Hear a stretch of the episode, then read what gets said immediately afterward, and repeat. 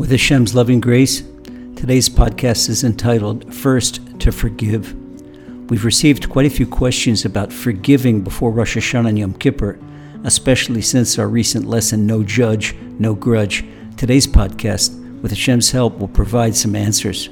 The first question is How can I have the ability to forgive someone who's done me wrong when part of me doesn't want to forgive?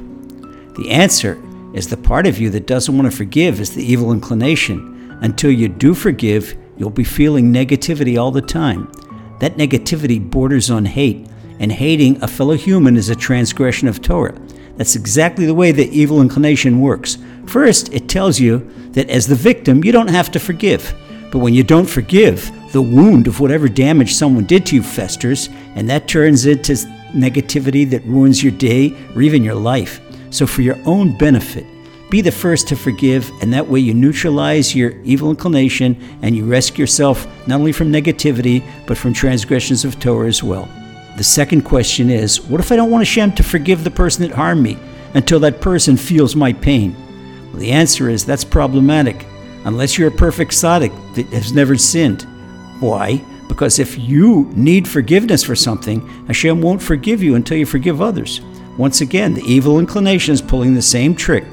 It tells you that as the victim, you don't have to forgive. Even worse, you're now praying and hoping that the aggressor becomes afflicted with the same pain you suffered. That is also a transgression of Torah, not one but two. It's called Nakima and Natira, the desire for revenge and harboring a grudge. Don't go there.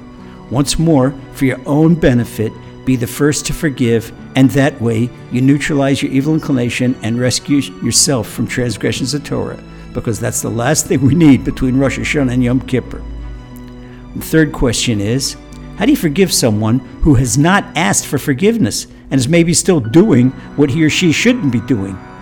The answer is it's always a good idea to inform a person, calmly and gently, that he or she did something that caused you pain or insult or anguish. If they react belligerently, forgive them anyway, but then minimize contact.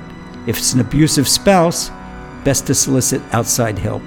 At any rate, once you're the first to forgive, the other side softens. The full mitzvah's forgiveness is when we forgive unilaterally, regardless of what the other side does. That requires strong emuna. We forgive because Hashem wants us to forgive. By forgiving, we invoke divine forgiveness across the board, measure for measure, and we're signed and sealed on Rosh Hashanah and Yom Kippur for the best New Year's ever. Amen. God bless.